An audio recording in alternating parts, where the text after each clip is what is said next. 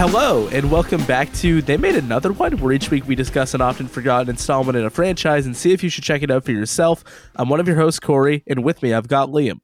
In the words of Blake, hey, you guys gonna have sex? And Mitch, the ink covered pen man.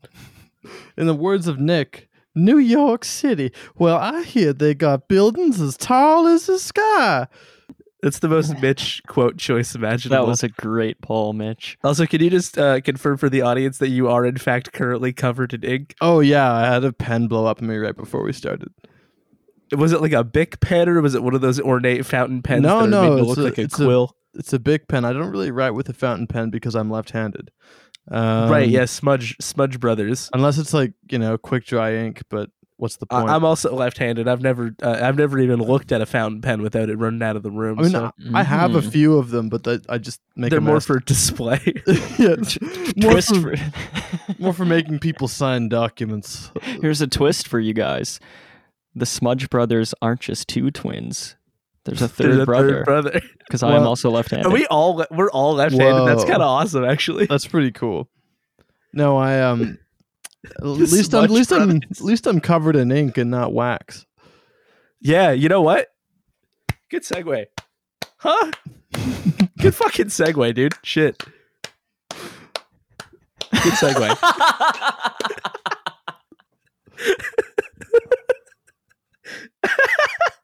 uh, just down to clap. so we're here to talk about a House of Wax from 2005.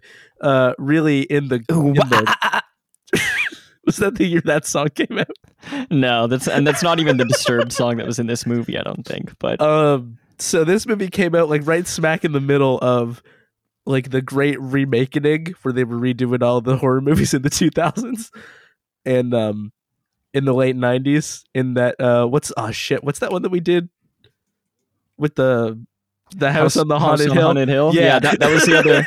That one was Dark Castle, so it's it's uh, same vibe right in line. And then besides that, this is also the era that Michael Bay was producing a lot of remakes with uh, his Platinum Dunes banner. ironically michael bay will come up even though he didn't I make this it. one Yeah, so it, it's two different companies, but they were both kind of going at the same at the same point here. also uh liam we'll have to reopen briefly a halloween related debate I love Um, it. Is it about the name of H two O? Are we going back be there? it might be we'll have to see.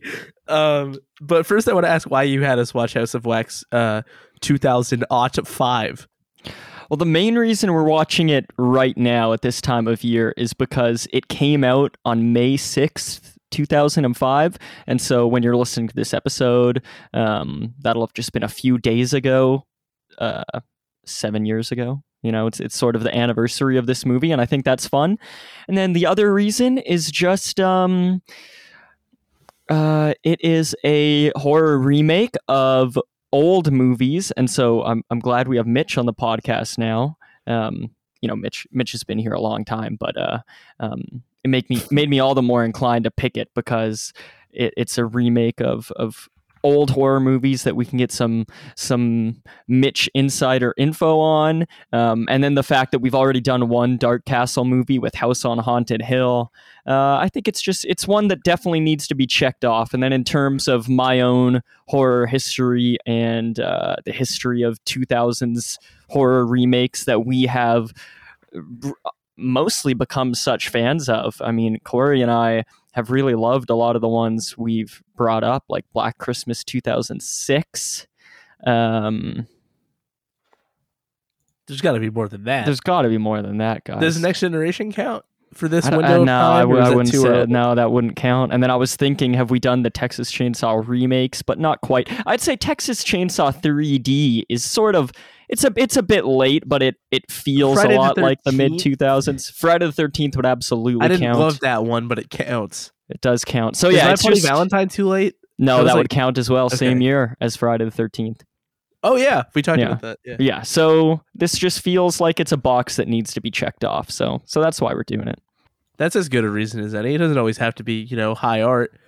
Our our watch In this case, it happens to necessarily the movie. yeah. So, Mitch, then I'm gonna pivot to you. You're you're the guy with the huge brain on this show, um, for history. math, science, history, unraveling the mystery. It all started with House of Wax. So um, I was hoping that you could talk to us a little bit about the OG House of Wax. Uh, to answer your question, yeah, I'm a big fan of the original House of Wax. I mean, technically, the one from 1953, the, the one that I'm calling the original, isn't really the original because it's a remake of a, another movie from 1933, which is called Mystery of the Wax Museum, which is based off of a uh, short story by, um, oh God, uh, by somebody, but but uh, called The Waxworks and it's from like a year earlier. And but the one from the 30s is by Michael Curtiz. I've heard of it. I've like seen it late night on TV, but I've never actually like watched the whole thing. It's a two strip Technicolor movie, and so it was fairly innovative for its visuals at the time. That's kind of important to note because the one that would come later in the 50s, in 1953, would be the first major uh, 3D color. Um, uh, yeah, like the first major 3D Technicolor movie um, that was released by a major American studio. So it was kind of part of that like big boom of like 3D in the 50s. And the story is very different uh, than this. It takes a much sort of more classical, sweeping approach. Think of uh, like Dr. Jekyll and Mr. Hyde, or all these other sort of cla- classic works of uh, of Gothic fiction. It, it's set around 1900, and, and Vincent Price plays a professor and professional wax sculptor. And then there's a seedy plan to burn down his waxworks, you know, burn down Joan of Arc and Catherine the Great and Marie Antoinette and John Wilkes Booth, all these classic figures that all he's the great girl bosses. And uh, yeah, John Wilkes Booth, a classic girl boss. Um, Also a throat goat. John Wilkes Booth famously uh, murdered Abraham Lincoln because Abe had just beat him in like a glizzy guzzling contest. yeah, it's why we can't trust theater kids.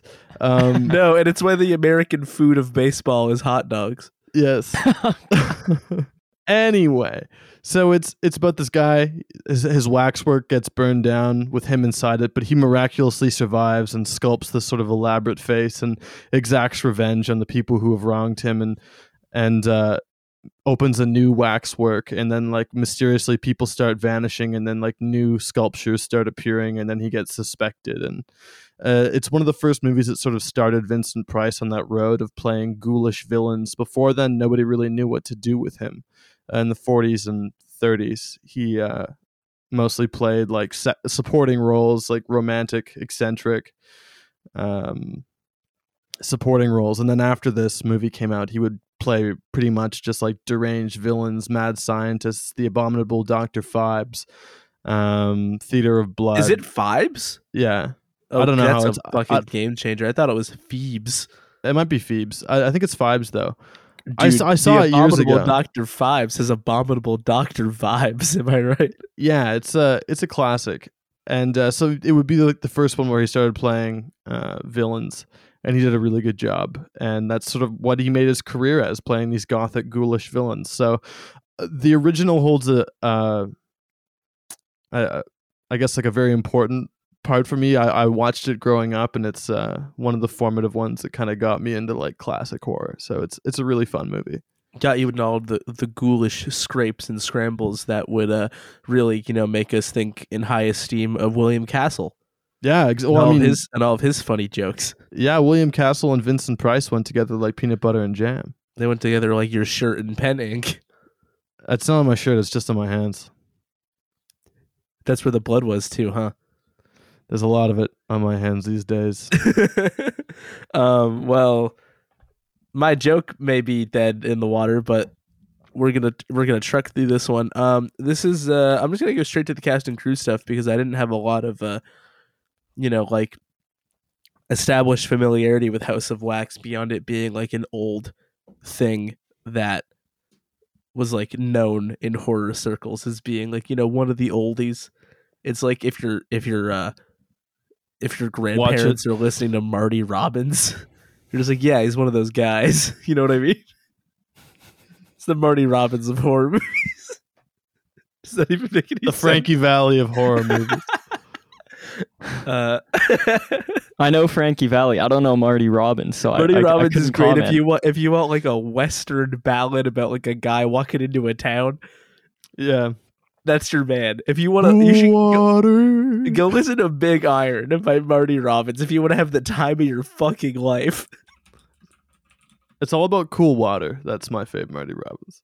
I think Big Iron, like Big Iron's a bit of a meme, but like it's also just really good. It's a bit of a meme because Fallout New Vegas. yeah, but like I've never played that game. I just think Marty Oh. Robbins is on a fucking heater, you know. Very true. Anyway, I, that I is won't argue with that. The Gunfighter Ballads is a tremendous album. Yeah, I think Liam, if you want to do any cool covers, you should do, get into some gunfighter ballads. I'm down. My uh, my grandfather, who um, is almost always wearing a cowboy hat and like a a buttoned up shirt, but with his the top of his chest exposed. Yeah, he, brother. He he gave me like a a former working cowboy pistol thing. Um, I don't know guns. Uh, when I was like A revolver? 13 years old. Yeah, it's like a revolver, but it's like the barrel is like super long and, and thick. Um, Hmm. uh, so I, ha- I have that gun at my parents' house, and so maybe I could maybe I could get a prop next time I'm there and do some Marty Robbins. Pew pew. We're gonna do a breakfast update with Liam pretending to be a cowboy. We did one with a sword earlier. So, looking at cast and crew stuff, the, the movie is directed by Jaume Collet-Serra, who um, we've talked about some of his movies before. We've definitely talked about Orphan. Yeah, unfortunately, not in a full episode. Hopefully, No. we can when Orphan Two comes out. But yes, I love Orphan. Also, The Shallows. Uh, That's a great shark movie. I was gonna say it seems like a movie Liam would like, and that he's actually he's hit it like big time blockbuster million dollar movie mode. Yeah. lately, uh, he did Jungle Cruise Okay. and uh, is also doing Black Adam, which are both uh, Dwayne the Rock Johnson vehicles. Uh, I'm not from giant surprised. conglomerate companies. so he, he's Yeah. laughing all the way to the bank. Oh yeah, dude's rolling in it. I'm not. Yeah, I'm also not surprised having seen this movie and like where he is now. It makes sense. Yeah, he's got the chops, but I would love to see him return to horror at some point because it it uh his directing style, his he's got a big vision and so seeing that in, in creepy little horror movies is very cool because it, it pops up in House of Wax, Orphan and The Shallows. They've got really cool stylistic qualities about them. Yeah, and then speaking of people who are more straight into horror, we've got the screenplay writers who are Chad and Carey Hayes, who uh, wrote an ep- uh, wrote some episodes of Baywatch Nights. Talk about a horror movie, am I right? Uh, but perhaps more notably, uh, the Conjuring movies. So they're also rolling in it, just for different reasons. do you know? Stacked, stacked crew. I've never seen the Conjuring movies, Huh? We should Oh. rectify that. Yeah, we've got to do one. or on like this- this Annabelle, or show. like whatever the fuck. Uh, All I of think you those can movies steer are- clear of Annabelle. Personally, Aren't they all the same thing? Like, aren't they all Uh, part of the same thing? They're they're in the same universe, but a lot of them feel quite different because they bring in different directors and They're they're based off the exploits of Ed and Lorraine Warren, who were, uh, I guess, famed real life the Zak uh, Bagans of their day. ghost hunters. Yeah. I don't know if that's that that would- comment was mean to somebody. I just don't know who it was mean to. yeah, I don't know. I guess I'll just I'll have to assume Mitch, but I don't understand it. Yeah, I don't get it. I didn't get it either. Went right No, out of my it- head. It wasn't directed at one of you. Whatever. I'm, I'm, I'm delirious. It doesn't matter. Um, the movie was edited by uh Joel uh Negron Negron. Um, he edited The Shallows, actually shark movie. Uh, he's also rolling in it. Uh, he's also done about 6,500 movies we could cover on this show if we wanted. So I'm going to start with those. Dang. Um Sleepy Hollow the remake. Uh, the Karate Kid 2010, the first Michael Bay Ninja Turtles movie, Texas Chainsaw Massacre: The Beginning, Jungle Cruise, 21 Jump Street, The Mummy, Tomb of the Dragon Emperor, Transformers: Dark of the Moon, and Thor Ragnarok. And still, he doesn't have a Wikipedia page. Wikipedia is is biased against editors. They hardly ever have Wikipedia. Shout out to my man Joel, who's probably also rolling in it. Yeah, he sounds cool. Uh, the cinematography is by Stephen F. Windon, who's also rolling in it. Would you like to know why? I'm so proud of these House of Wax people. Yeah, let's hear it. One, two, three, four, five, six, seven. he has shot seven of the Fast and Furious movies. Oh man, when you counted up, I thought it was going to be Pirates of the Caribbean, and then when you got up past four, I was like, oh, I bet this Yeah, is he did. Tokyo Drift five, six, seven, eight, nine, and the one that they're currently shooting, which is ten. Dang, Or that's got to be hard work. say. Yeah, th- that shit does not seem easy, dude. Like, no way. But Um, again, dude, based on this movie, it's like I could tell. Also, Star Trek Imagine. uh, Star Trek Beyond. Uh, so the music, uh, this guy's also rolling in it. Uh, he did. Uh, his name is John Ottman. He did the score for The Usual Suspects, Superman Returns, Kiss Kiss Bang Bang, The Nice Guys, Fantastic Four, and Fantastic Four: Rise of the Silver Surfer, Orphan, Astro Boy, Halloween H two O or H twenty. Depending on your or It's- preference. no, not a preference thing. one is one is correct. Well, we'll have to get Neil to relitigate, and we'll have to get Keiki to relitigate. Was Neil on my side? I don't remember. I think so. I feel I figure he would have to be. Uh, also, he's done three X Men movies, Nice. so he's Uh, rolling in it. he he did an interview on the on the special features as well. He seemed like a really nice dude. It was really uh, uh engaging listening to him talk. So yeah, the the crew is fine. They've succeeded fantastically well since 2005. Uh, the cast features some familiar names, uh, one outrageously famous person, and a few names that were new to me. Uh, we've got Elisha Cuthbert as Mm. Carly, uh, perhaps best known uh, as one of the co-hosts of Popular Mechanics for Kids. We all watched that, right? Like a lot. Oh I yeah. think I might have. Uh, rings You a bell. think you might have? I I saw the ads for it more than I actually sat down because it played on the same Bruh. channel as Are You Afraid of the Dark, and I was always just like, I would much rather watch Are You Afraid of the Dark, feels, but feels I like a watch dim it every memory. now and again. A, a dim memory. I watched. I can't believe it's a dim memory. That breaks my stone cold heart. Uh, I watched a lot of that show. Um, Science is for losers. What can I say, Corey? Yeah, it's it's but that's like a that show's basically a heritage minute. That's like Canadians up and It, down it the is, block. yeah, it is very Got Jay Canadian. Baruchel in there, And it's so cool that Jay Baruchel and Elisha Cuthbert both went on to. uh make a goon, Rise of the Enforcer. Oh yeah, I want to do that on this podcast. I do. Um, Um, yeah, she's great. She was in Are You Afraid of the Dark as well. Um, she was in a great teen movie called The Girl Next Door. Um, and around the time of my preteen years, uh, when I was super into The Girl Next Door, I watched it like multiple times a week. Um, my friends and I, when we were walking around and trying to entertain ourselves, we we would uh, kill time by saying who are the who are the five most attractive people on the planet. You know, we would rank them. And at that age, Elisha Cuthbert was always like one or two. I quite fancied her. I I uh, would have PSP'd her if I had a PSP to do it on. I hate I hate you guys. uh, so okay, so she's registering on the PSP scale. I guess that's great. Uh, what about Chad Michael Murray? How do we feel about Oh. Chad? Love, I love Chad Michael Murray. He's in uh, Freaky Friday from 2003, which I would really like to do on the show. Um, kind of a different character in that movie than in this one. So with only two movies to go, dude has range. And He's then, it- probably a different character in most movies. well, so, some people are, are typecast. You know what I mean? And No, I get what you mean. I was just, my just my a- jokes ain't hitting today, boy. um, uh, yeah, I, I really like him. He also shows up in Riverdale, uh, which is really great. Is to he like one of the dads? Like, No, no, no. He's a villain. Who Oh, comes wait, Chad in Michael Murray is? is Chad Michael Murray the guy, like the French Canadian boxing guy? God, I hope so. No, Fuck. I only know him from One Tree Hill. that's right. Yeah, massive in One Tree Hill. Um, he was in well, a like he was Cinderella made story. physically larger than everybody else. Ugh, Corey, come on, good. Just hang it up. I yeah, so I, I really like. him. What can you tell me about Brian Van Holt? Oh, I can tell you some things.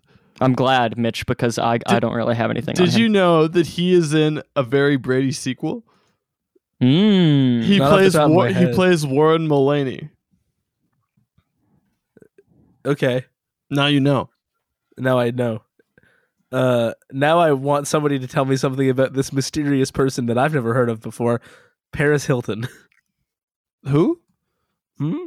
I will say, um, it is it weird to either of you the degree to which Paris Hilton feels exactly like she should be in this movie?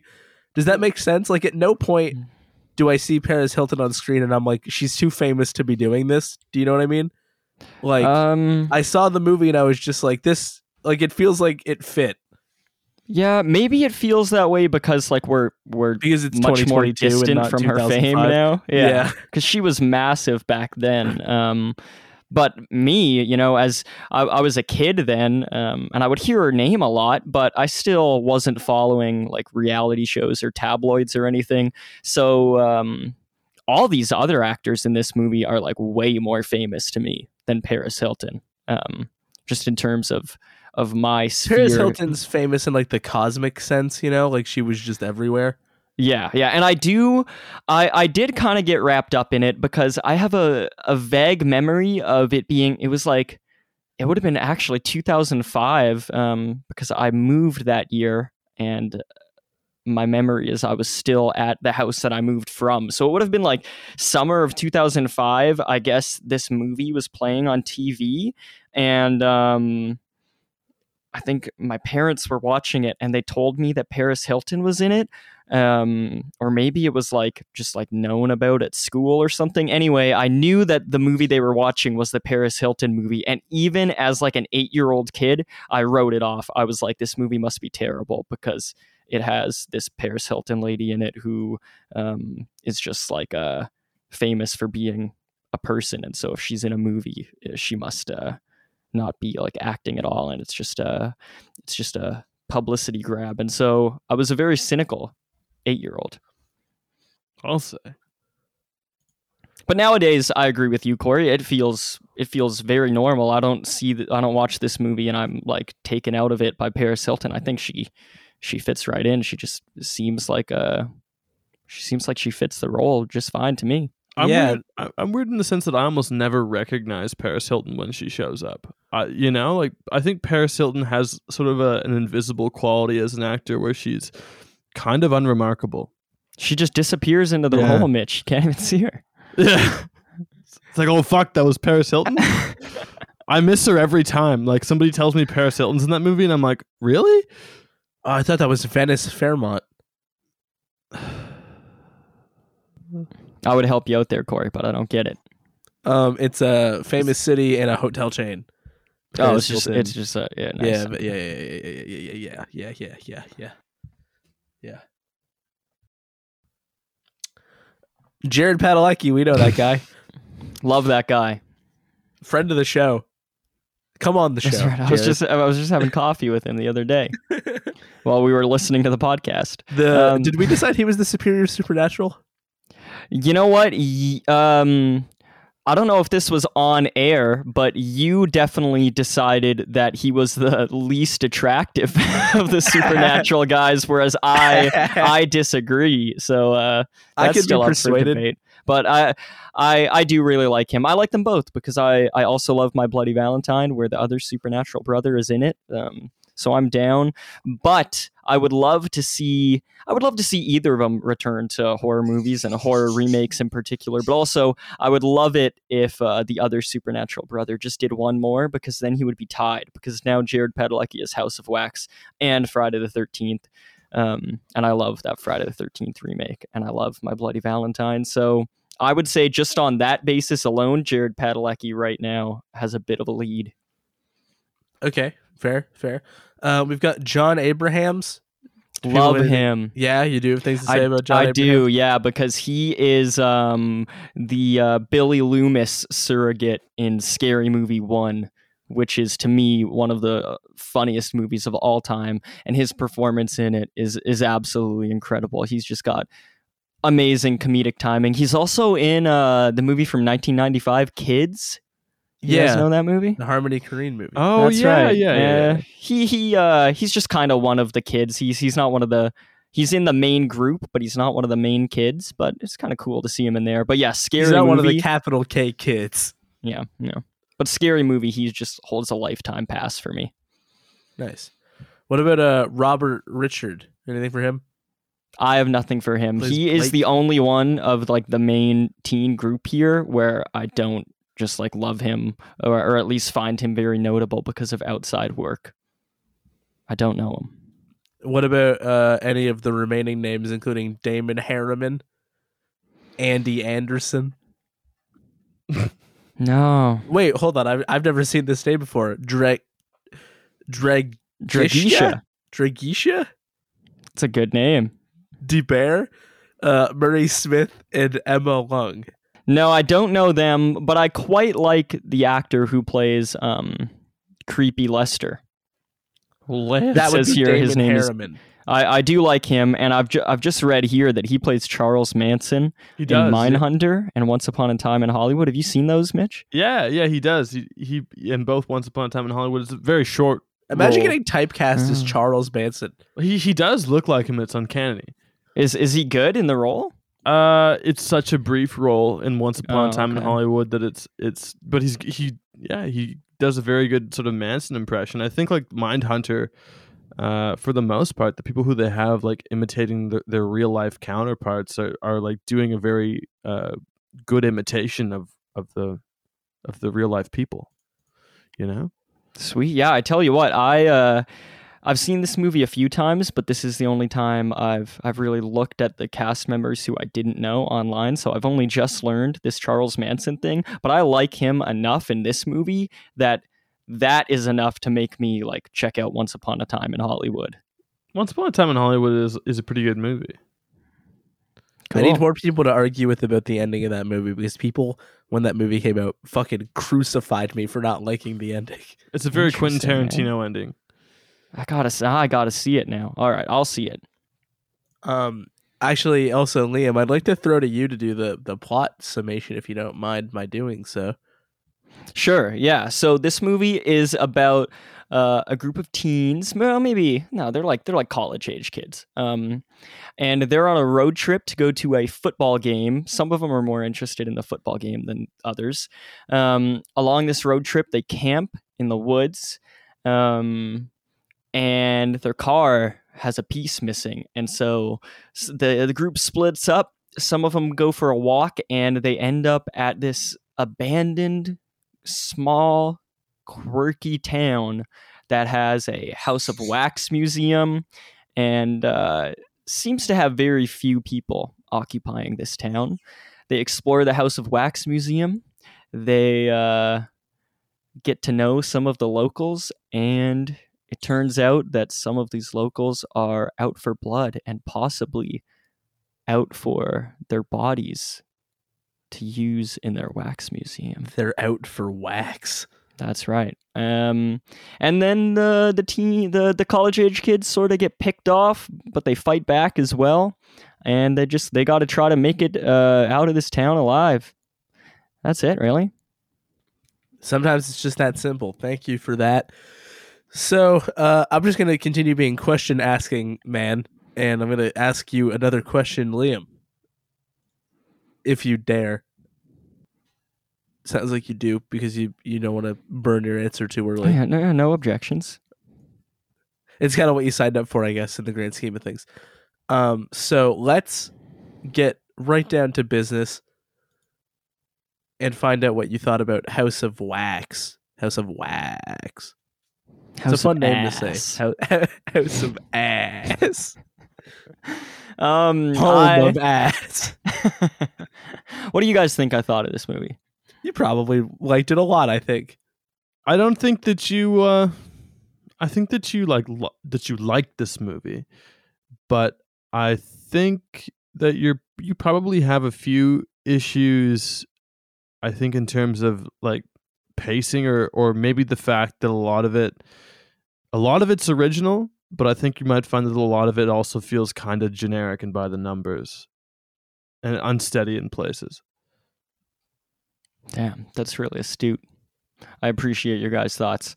Um, I would say, Mitch, you are you're sort of you're you're pretty right, except all of it it has the caveat of the things I like in this movie. I like so so much that I it all equals to me like just loving loving this movie absolutely loving it uh, enough that it's certainly one of my favorite horror movies of the 2000s um, and it is not I, I, would say it is an imperfect masterpiece is how i feel about this movie that's right yeah wow that's imperfect a that's a big imperfect. word that, that yeah. sounds movie. like imperfect masterpiece sounds like something that you would put in front of like a generic youtube essay like I promise you, I promise you, I will never masterpiece, and it's like a picture of a melting wax figure. Yeah. yeah. Honestly, there's a couple YouTube channels where I wouldn't be surprised if they take this idea and do that. Um, yes, I, but I, I do feel that way. Um, this is my third time watching this movie. The first time was actually not many years ago. It was probably about four years ago. It was my first time sitting down with this movie. Um, and before that, for about a decade, my thought was that this movie is like a bad, forgettable, critically panned 2000s remake, like just one of a big clump. Um, I don't know how that got in my head. Maybe it was from back in 2005 when I had negative um, thoughts or ne- even even negative influence in my head from the Paris Hilton thing. Um, maybe I had some friends that talked bad about it and then I never really saw any love for it online. And I think when people would talk about uh, bad horror movies in the 2000s and the glut of horror remakes, maybe I would just lump it in. And so I just assumed that it that it was bad.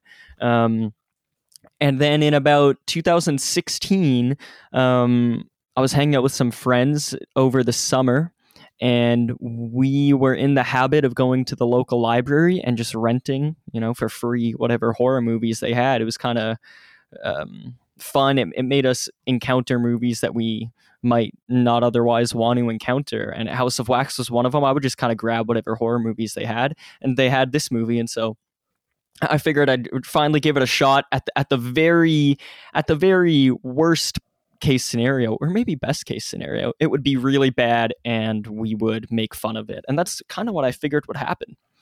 And I turned the movie on and uh, we made fun of it a little bit, you know, at the beginning.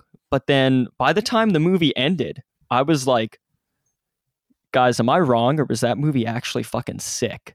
And they were like, yeah, the movie was sick and so i was i was just floored and now i had to change you know i had to alter my uh, um, my opinion of this thing that I had formed over the last 10 years despite never having seen it. You know, it's funny how that works. And then a few years later when I started dating my partner Brianna, she loves Supernatural and so I said you got to see this this horror movie that has Jared Padalecki in it. So her and I watched it a couple years ago. She loved it and I loved it again.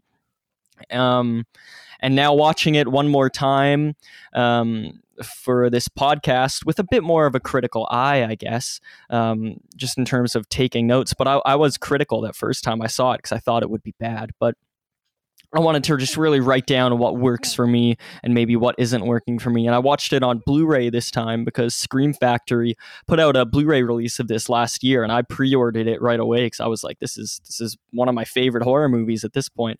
Um, and in taking notes, I I think Mitch's observations are are really um, make make a whole lot of sense. Um, there's a, a small section there where I do think the the pacing it it slows down a little bit. I'm not sure how long the movie is, but um, I would imagine it's over an hour and a half. And so maybe this is a section that could have been trimmed down a bit. But I think if someone doesn't like the movie, that that small section isn't going to make them hate it anymore. And if someone loves the movie like me, that section isn't really going to make them like the movie much less. And that's where I am because I I love the characters in this film. I just love thinking about them. I love the little breadcrumbs throughout the movie that like hints at um, what these characters have been through and how they relate to each other, uh, what they've been through together. There's actually a whole lot of it where you learn like the connections between these characters. It doesn't just feel like a friend group of uh, stereotypes, archetypes, just like thrust together. like there so often is in horror movies where you've got like a jock and a and a nice boring guy um, and an asshole and a stoner and stuff um, this movie does sort of have that on the surface but then when you listen to them talk it feels like oh they've actually I, I can see how these people are close and i can actually see how they got to this point um, in behaving the way that they do so i really like that so I just like spending time with these characters. So the pacing isn't a big issue for me. And to Mitch's other point about some of this feeling a bit generic, I honestly think there's only two aspects of this movie that stand out as being more generic than the rest of the movie, which is a bit of a shame because I truly think that so much of this is really innovative and original. And, and if not wholly so, it is playing on horror tropes and then ramping them up in a very knowing way.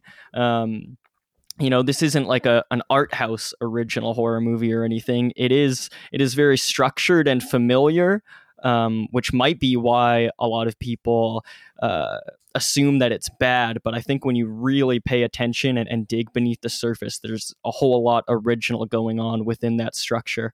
And so the only two parts that I think are generic and I, I would have liked if they were just fleshed out a little bit more. One is uh, Jared Padalecki's initial attack scene when he gets got. Um, before he gets turned into a wax figure, because I love that stuff. But when he initially gets got uh, with a cut to the Achilles tendon, I think that could have been stretched out a bit more and made more tense because the other kill scenes have that tension to them. It felt a bit by the numbers to me. That one. Yeah, keep, keep I, I, agree with you. I agree with you. I think that kill is um, by the numbers in a way that's noticeable because I really do think that the other kills in this movie are um, quite exemplary and and uh, surprising.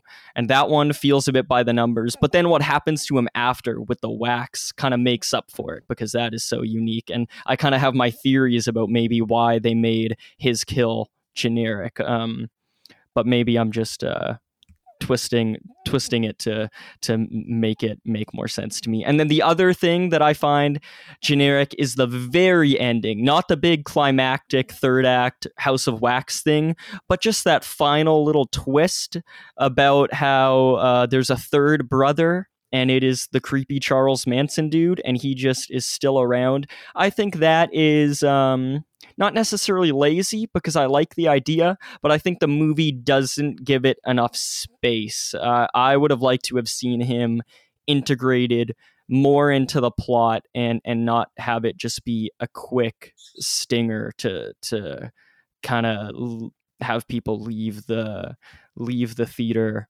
smiling with like a bit of uh a bit of you know fun scared glee i would have liked it if he were integrated more um but other than those two things i I love the shit out of this movie. I love spending time with it. I think it is so clever and cool. And I truly think that the climax in the House of Wax with it melting, I think that is one of the best horror set pieces of all time. I absolutely love it.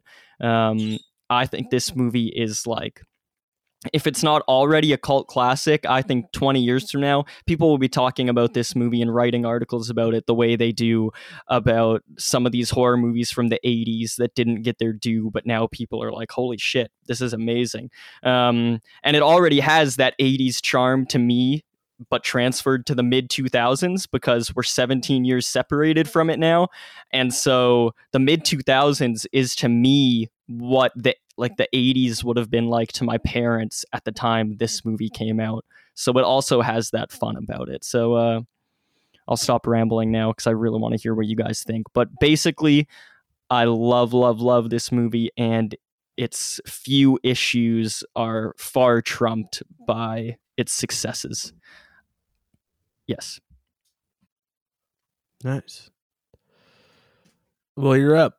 Mitch, wow. what's up? This is the order we usually go in. So okay, batter up, buddy I just boy. needed to verify that my mic was in fact on. I'm a million, I'm a million years old.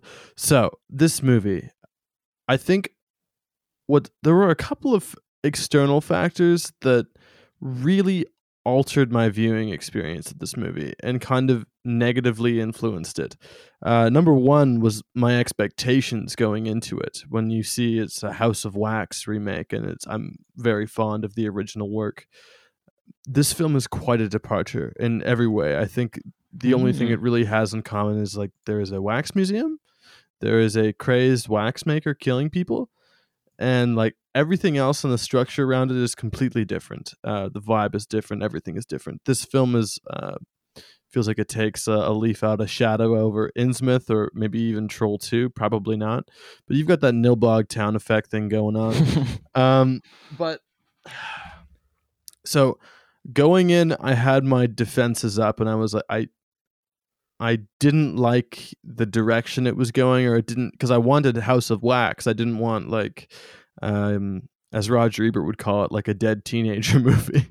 um, but uh, as it sort of went on, I found myself appreciating a lot of things about it. I think it's it feels long, uh, and I think in part that's due to pacing. The runtime's not egregious at an hour fifty, but uh, it feels longer than that to me, and I think, and part of it why part of it is because it really does. Um, I think telegraph its moves quite a bit.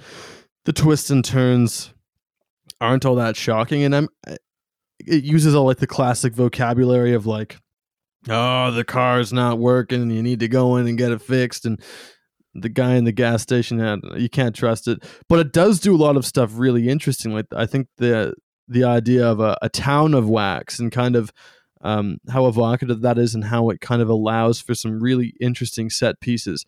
Later won me over in the back half of the movie. I think the front half of the movie is is pretty by the numbers for the most part but i think and I'm, perhaps that's deliberately so because so the last act sort of feels like this fantastical burning funhouse, and I really bought into that in the in the last act. I love the sequence when they're in the theater and uh, whatever happened to Baby Jane is playing, and they've got the crossbow and all that. I think that that sequence is extraordinary, um, and by the end of the movie, I really was rooting for the main characters.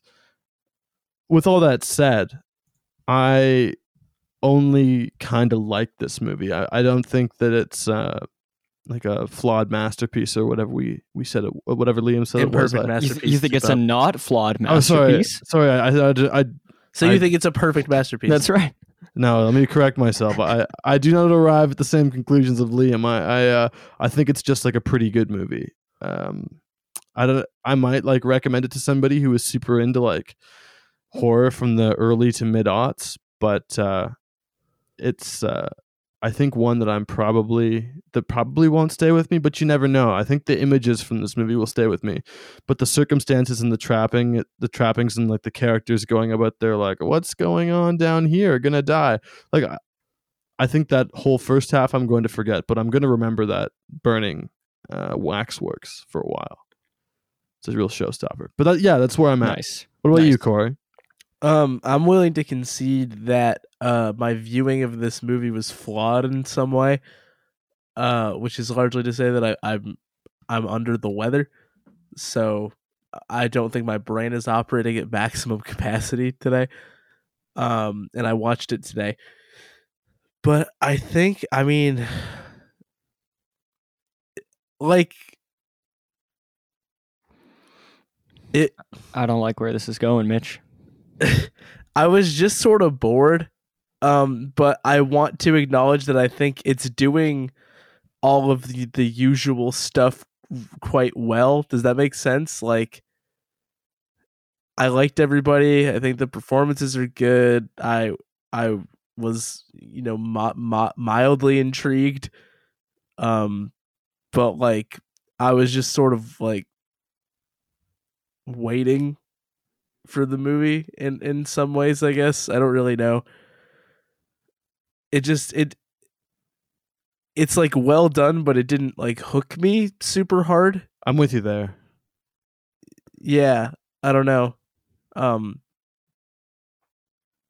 that's kind of it honestly like it's doing the the format well but for whatever reason i just wasn't falling over myself for it.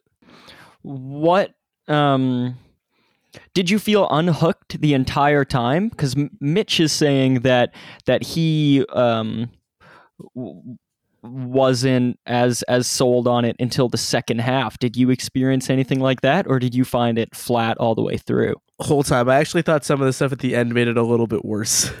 That's fair. That's fair. I think I also kind of feel that way with with some of it too. It's kind of got like that last act stupidity going, like rife through it. Uh, that I found really uh, like small sort of things and I that don't were like irritating. one of the brothers just being like, "Boy, this movie really wishes it had Leatherface in it." yeah, and it doesn't. So they're just they're just doing that with this guy, they got wax face. wax face, and um, I just I didn't care for that, and that framing device for that character just kind of shows up at the end, and I'm just like, oh, this is kind of dumb. Um, the third brother thing is really stupid. It also doesn't mean anything because like, what is he gonna go track them down? Like, what's the threat? That's here? a sequel setup. That's yeah, but right, like, yeah. but like, what does it mean? I know it's sequel setup, but like, it doesn't mean anything. What is he going to do? He's just a guy. Yeah, I think He's just a guy. Like, I've been thinking it through, and I think maybe the point is that he's just a guy, and like evil doesn't have to run in the family. He's just a nice It- dude. it is perplexing. You could take it a million different ways, and I, I don't think that that's like the deliberate point. I think you're supposed to take it like one very direct way. yeah, but Um, um, no, just to like wrap up. Like, I think, like, I like the actors a lot. I'd like to parrot some of what Liam said about like just enjoying the people that are around.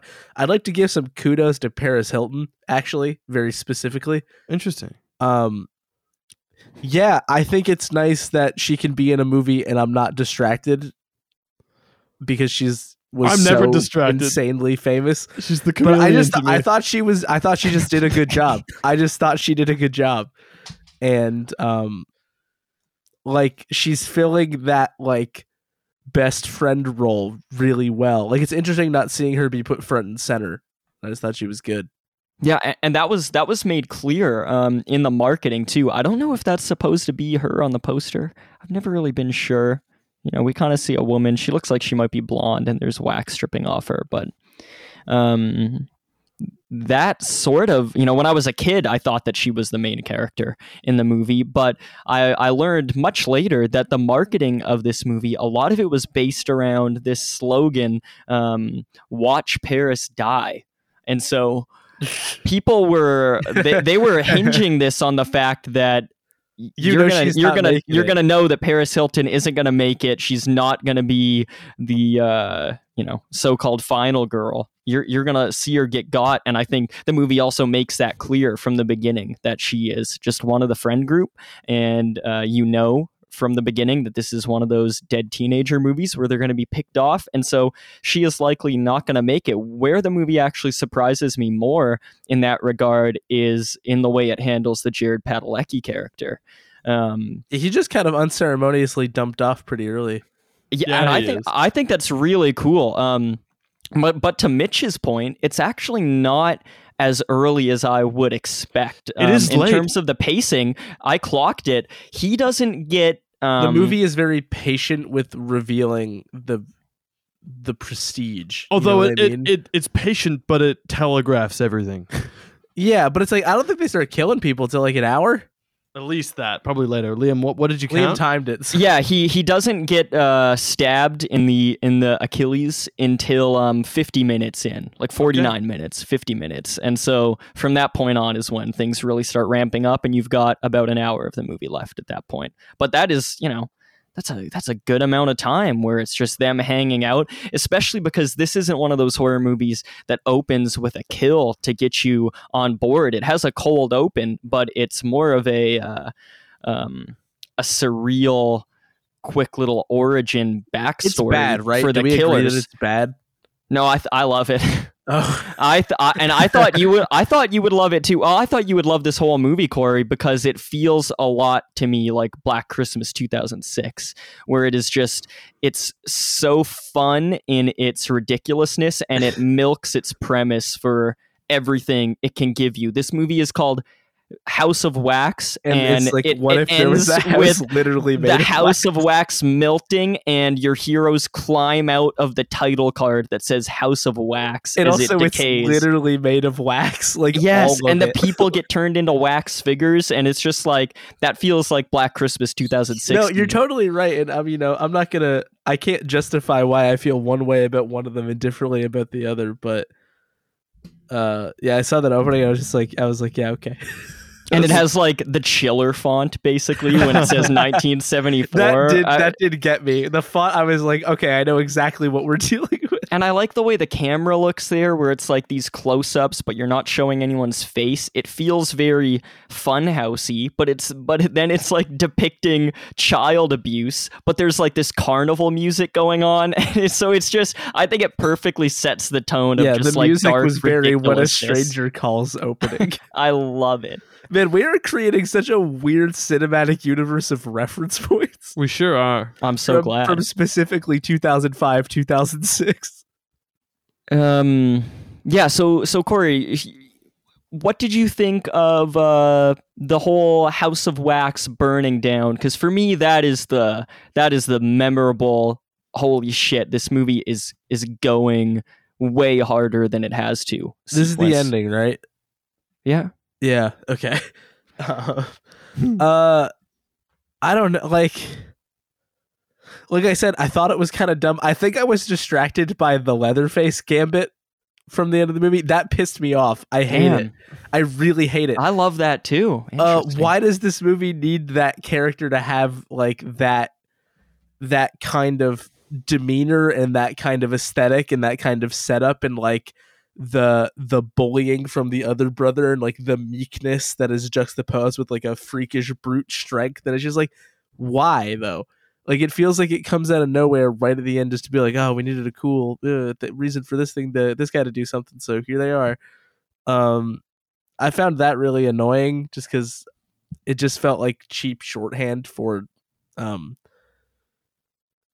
it feels like tropey but not in a way that's interesting. Um to be honest it, it kind of it it kind of was in one ear out the other that they were in a literal building of wax that was melting it felt very matter of fact about the whole situation Damn. Interesting. um again i i do want to say that I, I i'm sure if i if i watched this movie in a more uh healthful state maybe i would have paid slightly closer attention um and maybe that would influence my feelings about this somewhat but by that point i was just like hey movie's wrapping up and i'm annoyed about leather wannabe leatherface over here How did you feel about Wannabe Leatherface Mitch? Because that has got to differentiate it from the original House of Wax, right? I, found don't, it- I don't even know what that movie's about, so Uh, you'll have to tell me. Actually, it's, it's fairly faithful because Vincent Price's character wears a fake mask.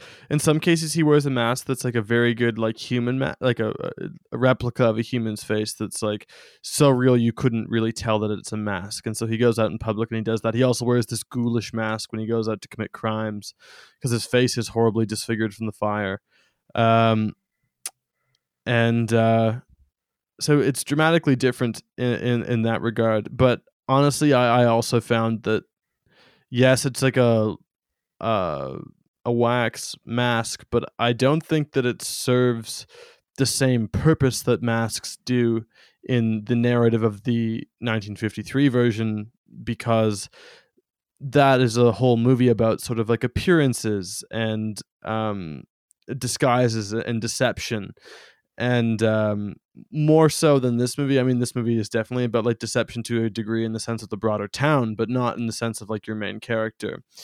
Um, and so I don't know. It just sort of it felt rather generic to me, kind of like, well, we've got our leather faces and we've got our Hellraisers and we've got we just need a we got our Michael Myers. We need a scary fucking mask, and you know the guy in the original movie had a wax mask, so we're gonna keep that over because we have um, you know franchise legacy but it, this movie really has nothing in common outside of that that and i would say not even really the mask so um yeah i i thought th- that that sort of central character was wildly underdeveloped and the mask was kind of derivative Cool.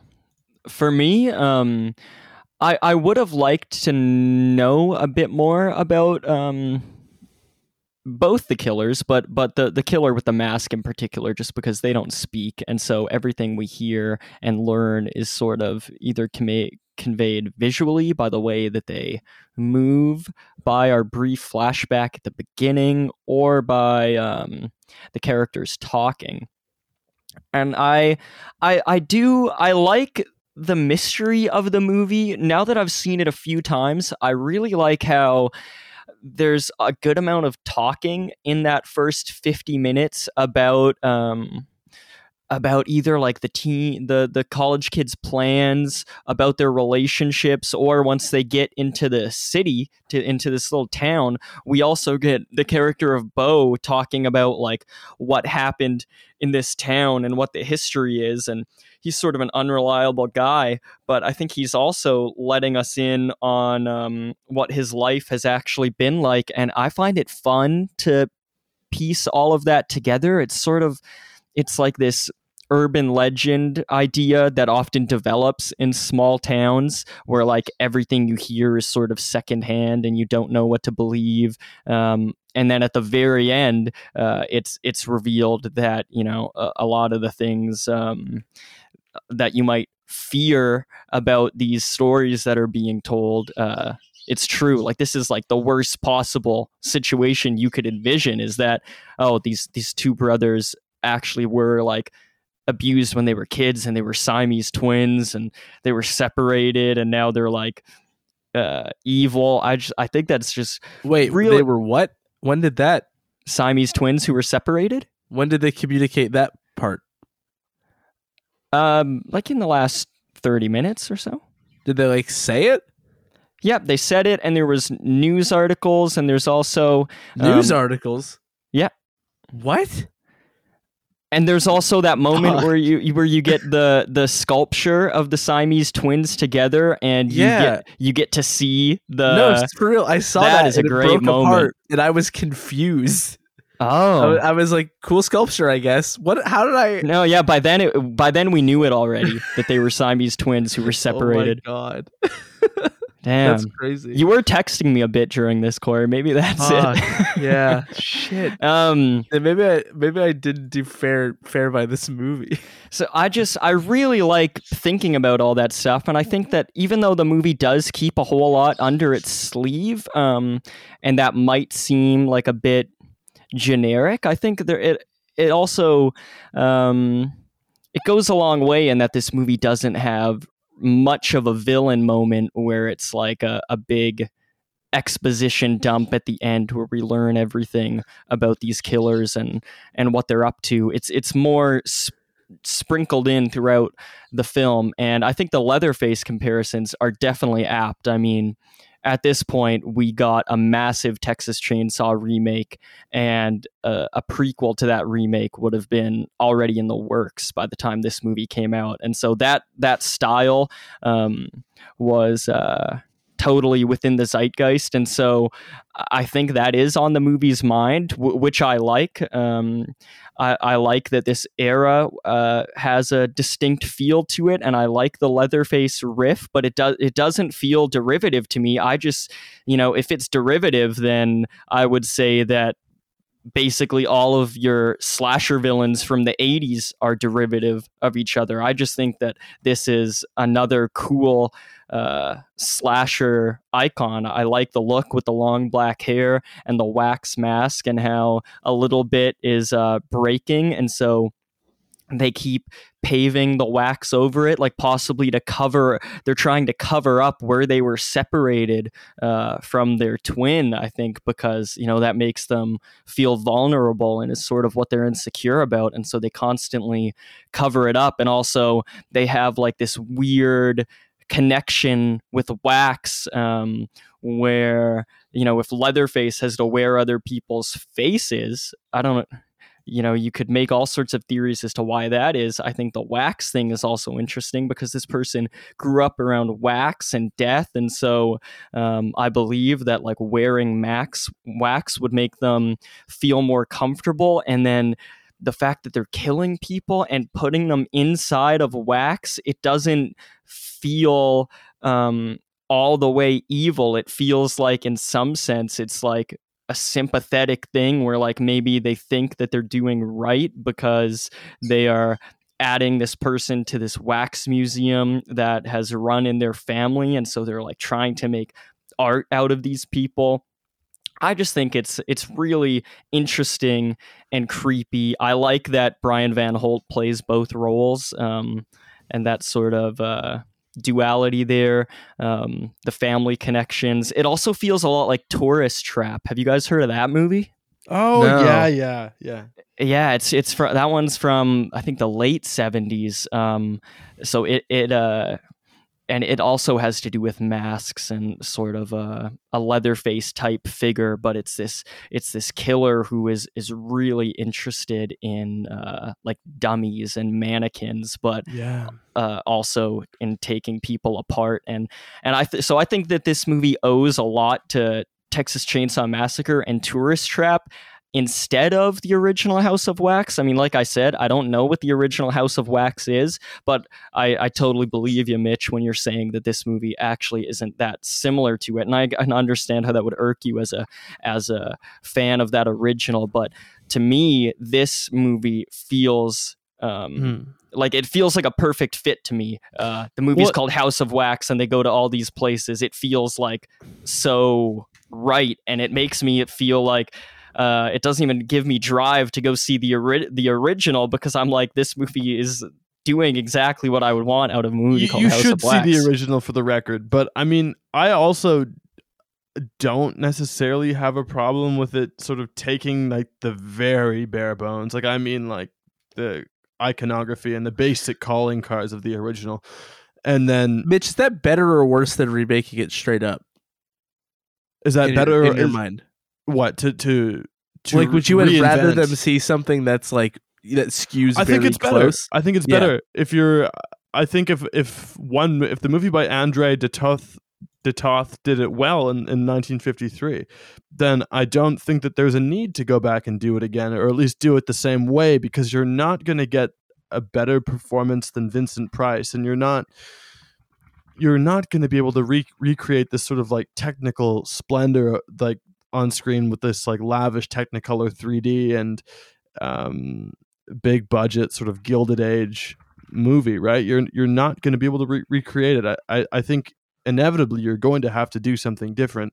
And at that point i i'm happier with somebody just kind of going off in a different direction. Of course then you can make the argument you know why the hell even call it house of wax? Um and it's bizarre too because it, it has so little in common with it. It's like why did they do that? Eh, eh, like i know the original house of wax has like some brand recognition but that movie would have come out like over 50 years before um this uh movie came out. So it, it is rather perplexing why they even felt the need to stick with that sort of uh franchise if you will but uh Probably just name recognition. Probably not much more than that. yeah, I- and, and I very also- sort of surface written name recognition, just sort of dim recollection, like oh, House of Wax, it's that old spooky story with Yeah, Yeah, I think like- I think that has to be at play, and I also I also maybe I'm being a bit too idealistic here, but I think it might just be like a, a, a lot of it is homage, and the fact that the, the producers or like directors here like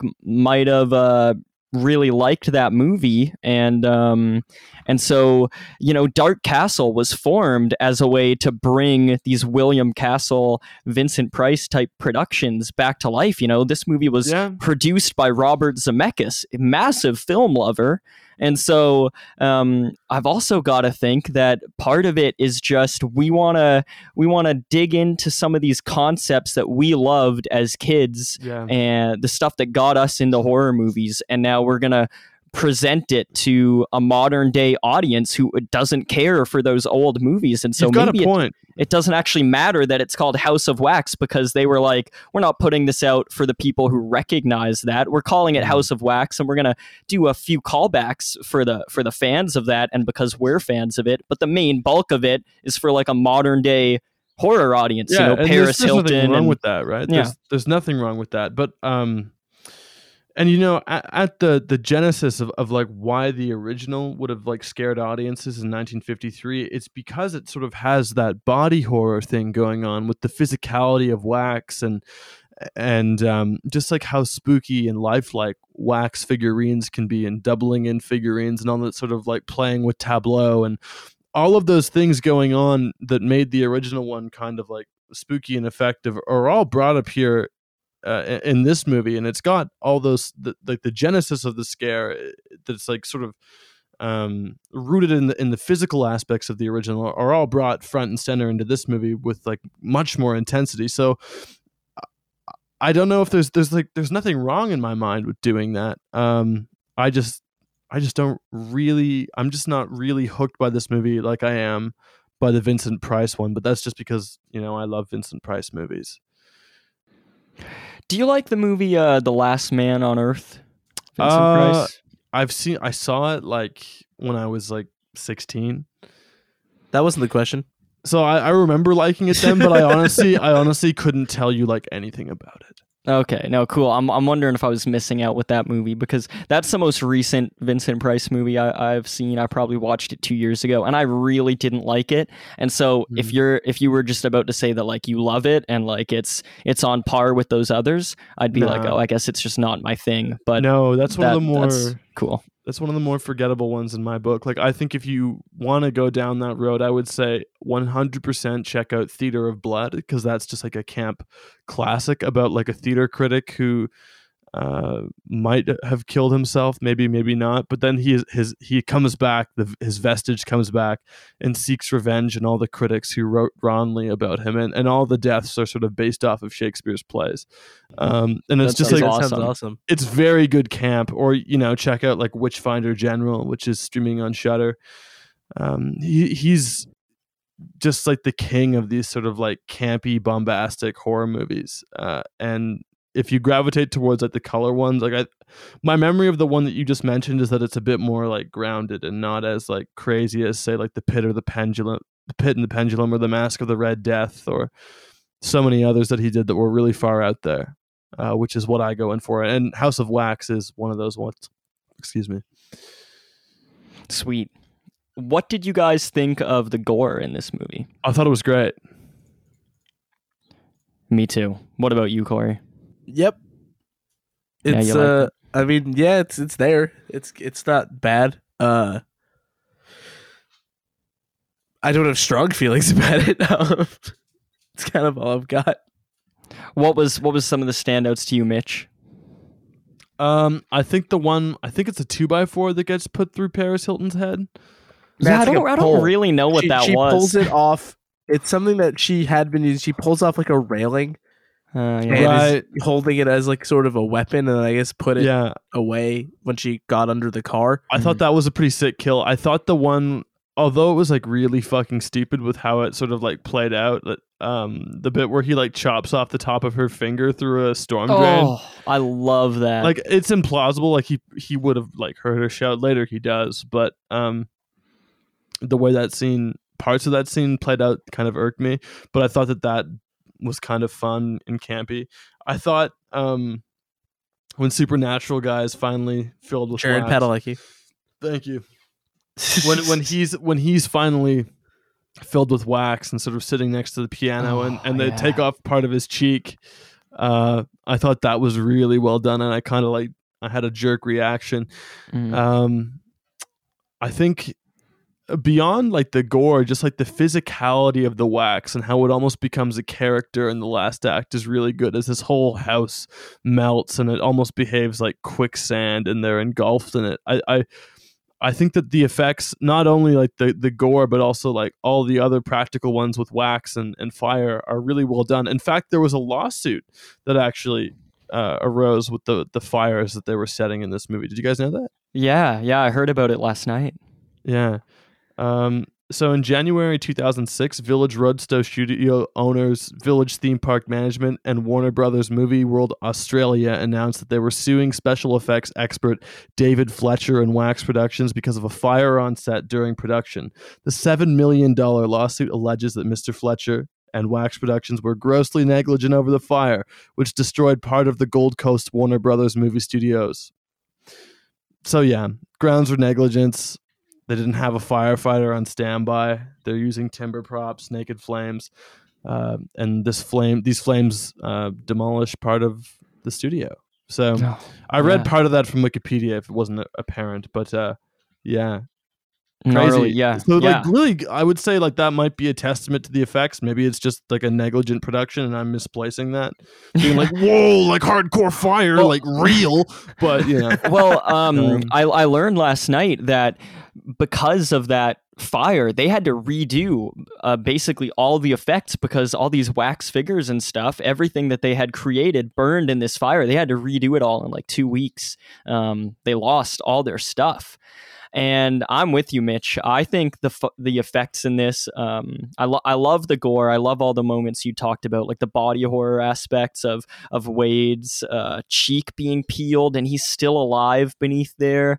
Um, the finger snip gets me because uh, it's the opposite of the Achilles heel kill that I'm not all that into just because that one really doesn't have any tension to it. It comes out of nowhere and I think that sort of defeats the purpose of the the Achilles um uh the Achilles moment that we get in horror movies like Pet Sematary where it's done so well. This time it's a bit too quick, but I think the finger thing is so good because the tension is building as to how is she going to get her brother's attention here and her putting her finger up through the gate um even now when I watch it, I forget and I assume that her finger is just like going to get stepped on or something. But the fact that he snips it and it doesn't just break, like her, the whole tip of her finger comes off, and then he puts the tip of her finger in his pocket, it's just like so evil and creepy. And so I, I really love um, every every kill in this movie, and then the visual effects in this last sequence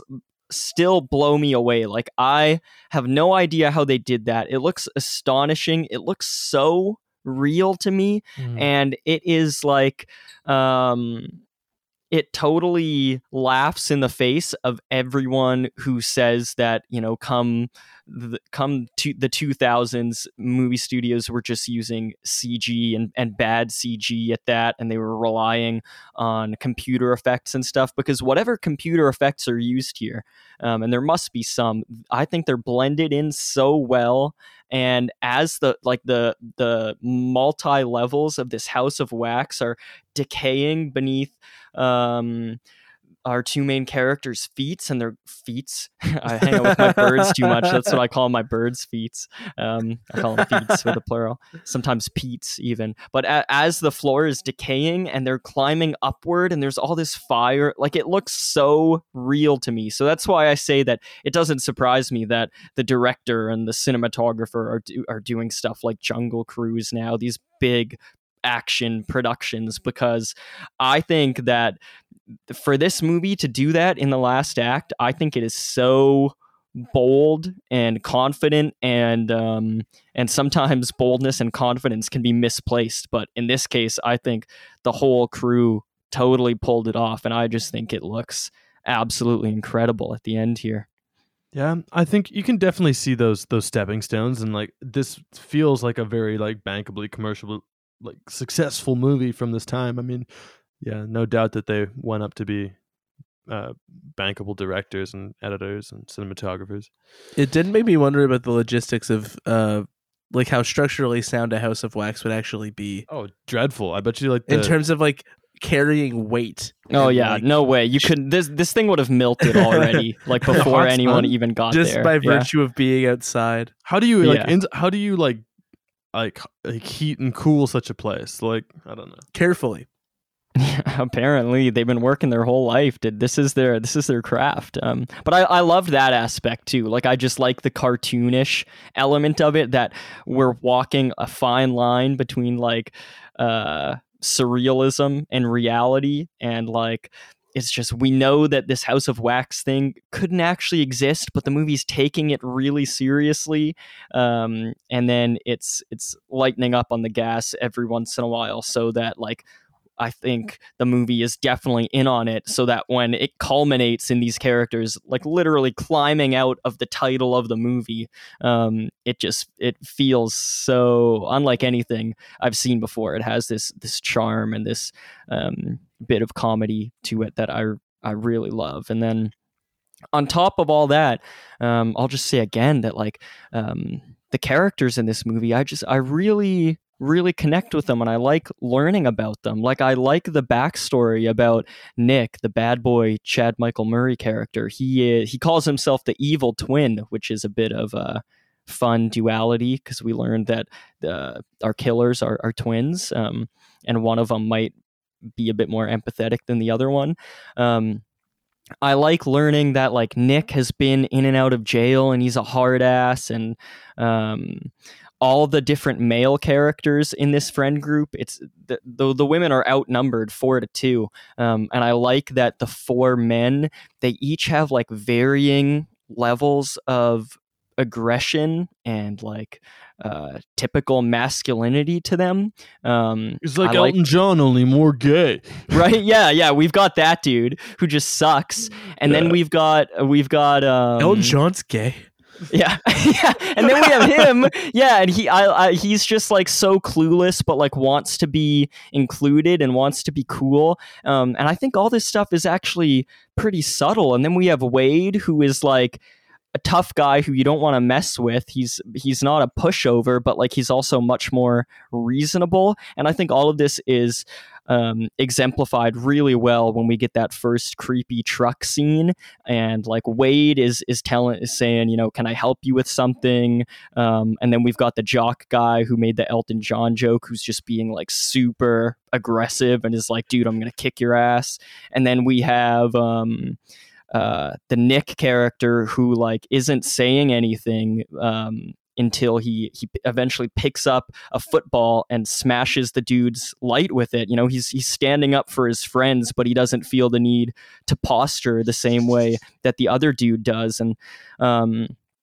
and I just I think these characters are really fleshed out in in small moments, like when we learn that Nick actually went to jail because he uh, took the fall for for his friend uh, Elton John, except gayer. That friend, um, he took the fall for him because his friend actually stole this car, but Nick um, knew that he himself already like had a bad track record and it's what people would expect of him. And so he took the fall. It's like a bit of shawn hunter boy meets world in there. And so he's actually a really selfless guy but he just thinks he's destined to be bad you know? That's why he calls himself the evil twin. He just thinks that he's not a good dude but his actions throughout the movie how he stands up for his sister and his friends actually shows that he is a good guy. And um, I just I think that is really unique. I like the sibling relationship in this movie where normally you would get a uh,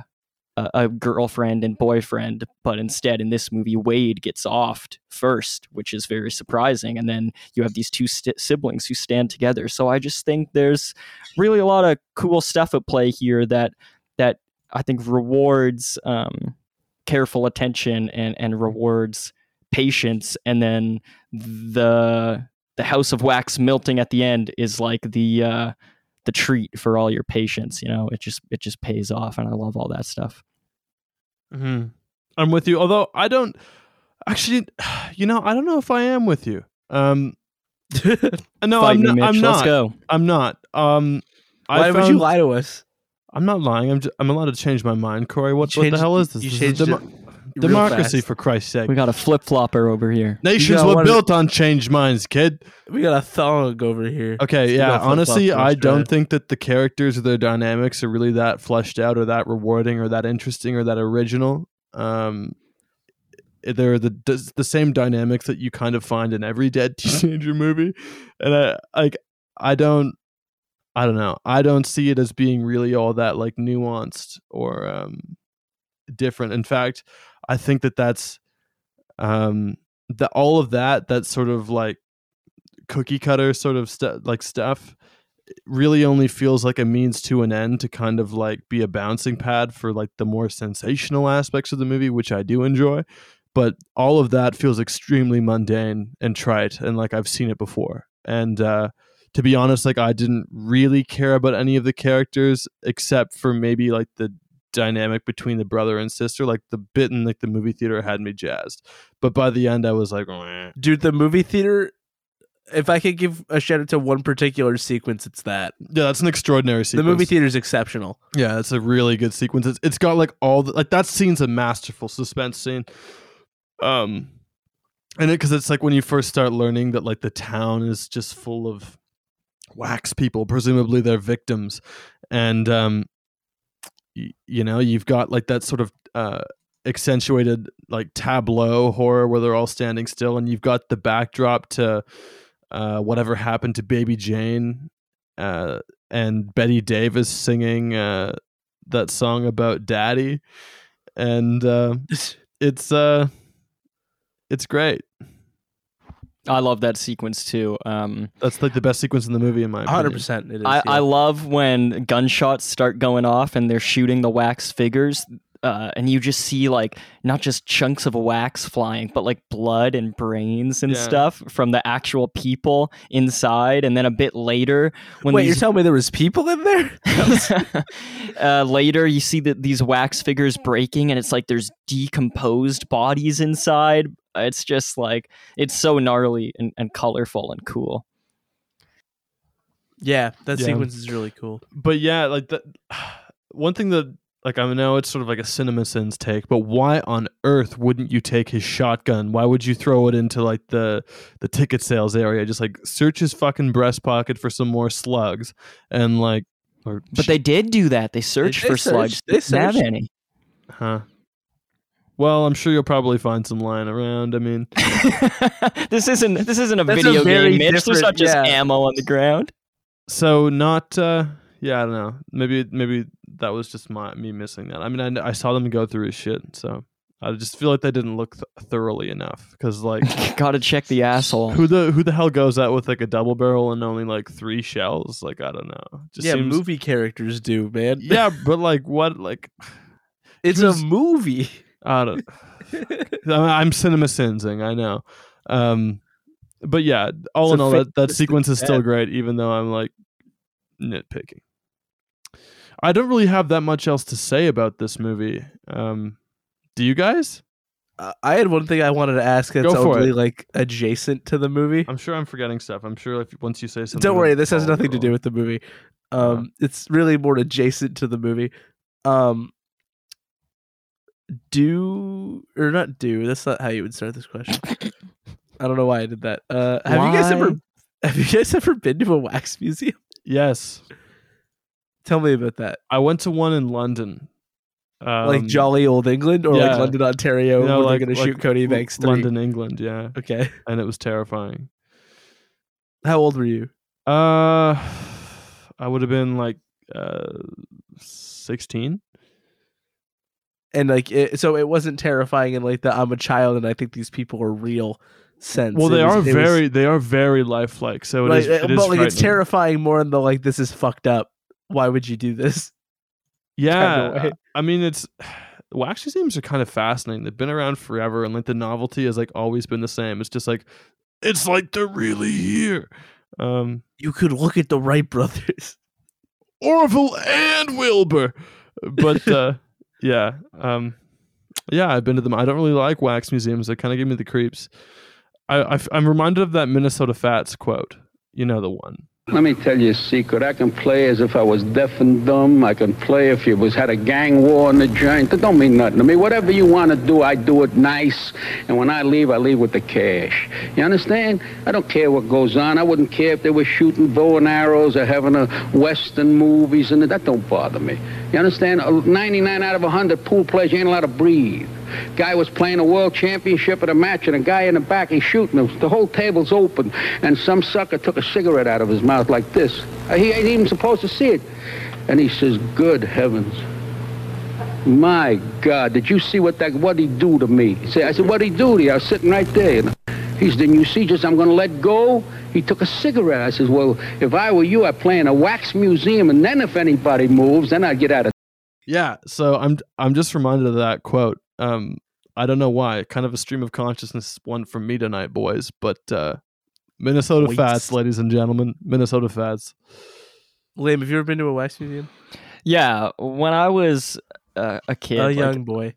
eight eight years. Oh, don't we got to talk about the My Chemical Romance in this movie? Good point, Corey. We'll get there. But uh, when I was like it's between the ages of like eight and eleven, my family would go on uh, vacations to tourist cities like uh, Wisconsin Dells and uh, stuff The like that. Wisconsin Dells. What is that? Yeah, massive tourist, like big tourist spot, big tourist spot. Cool. Um, it was pretty popular for my area because uh, that part of Ontario, which is which is a province in Canada, um, Wisconsin is not very far from from that part of Ontario. So okay. yeah. it had a lot of like amusement parks and tourist attractions and stuff. So I would hit up wax museums there, and um, more significantly, the just regular like heritage museum in my hometown, my small hometown.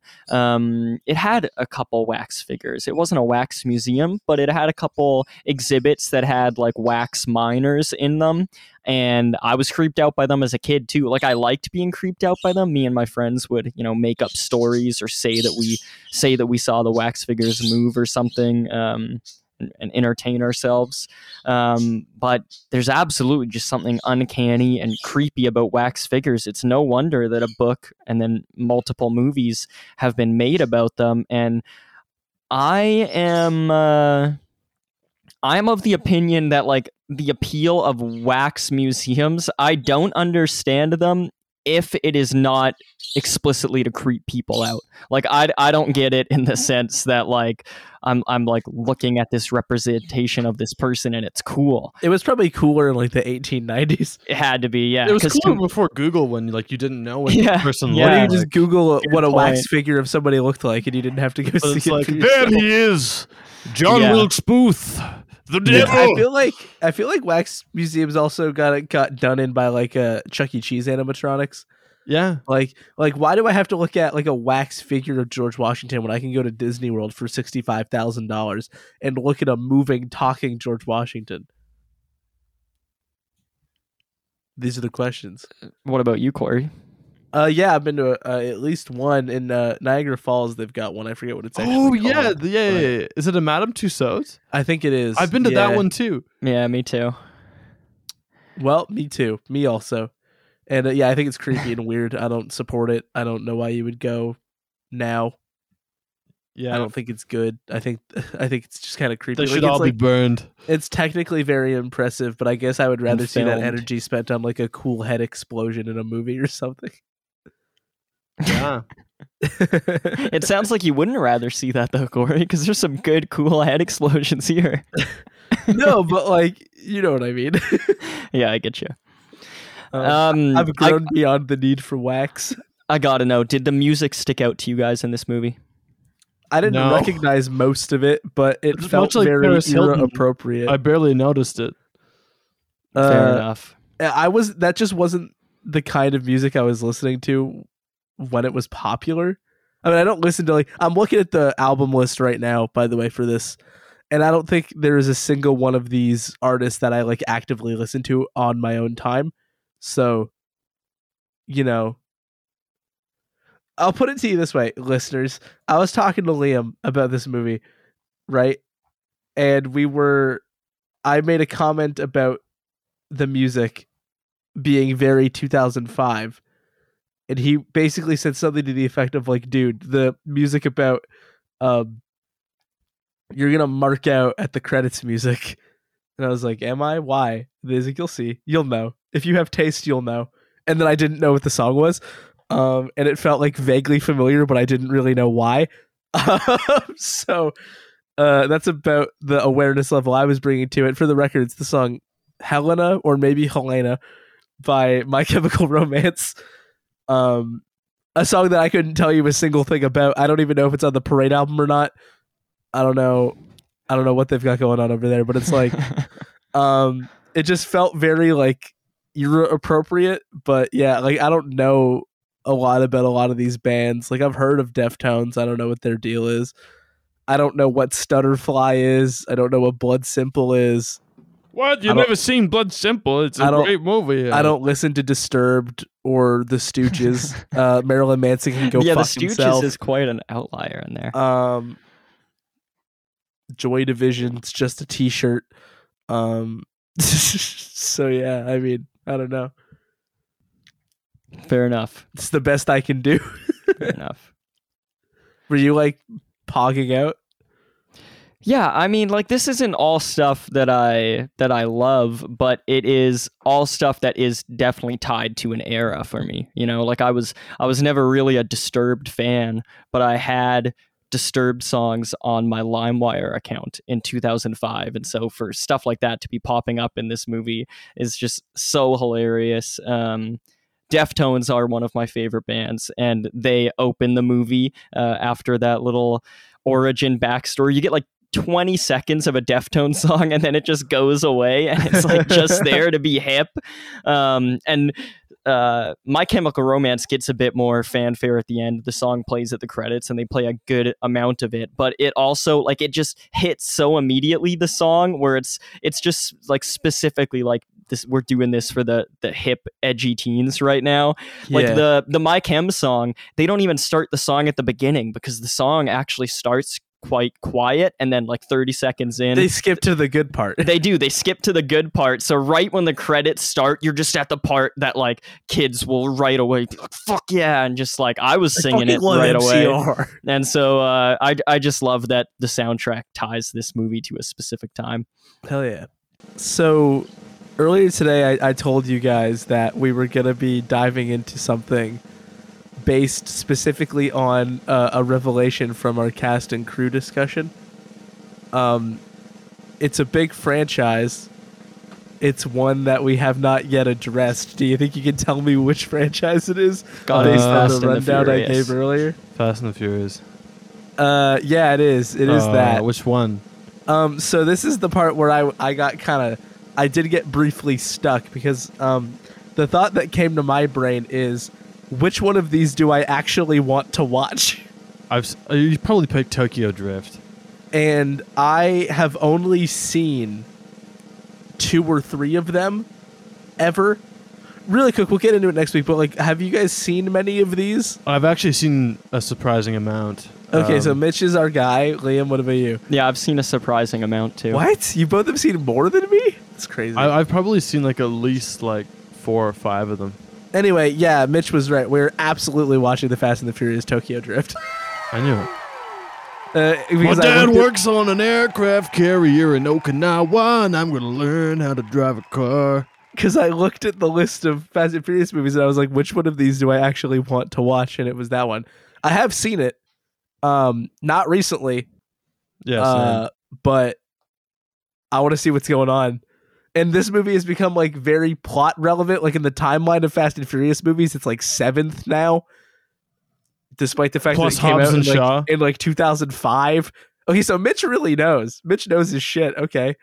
Um so we're going to dive into the Fast and Furious uh, right in time for some hot goss as they make the 10th of those films. Um Yeah, it was always going to be Tokyo Drift. What else? I don't want to watch the one where it's just like they're talking about family for 45 minutes and like drive a submarine. Like I don't fucking I don't care. They sent uh fucking Tyrese and Ludacris to space or whatever. Um Tokyo Drift. That's what's All right. happening. I'm Um, gonna drift out of this episode. Do you have anything you want to plug?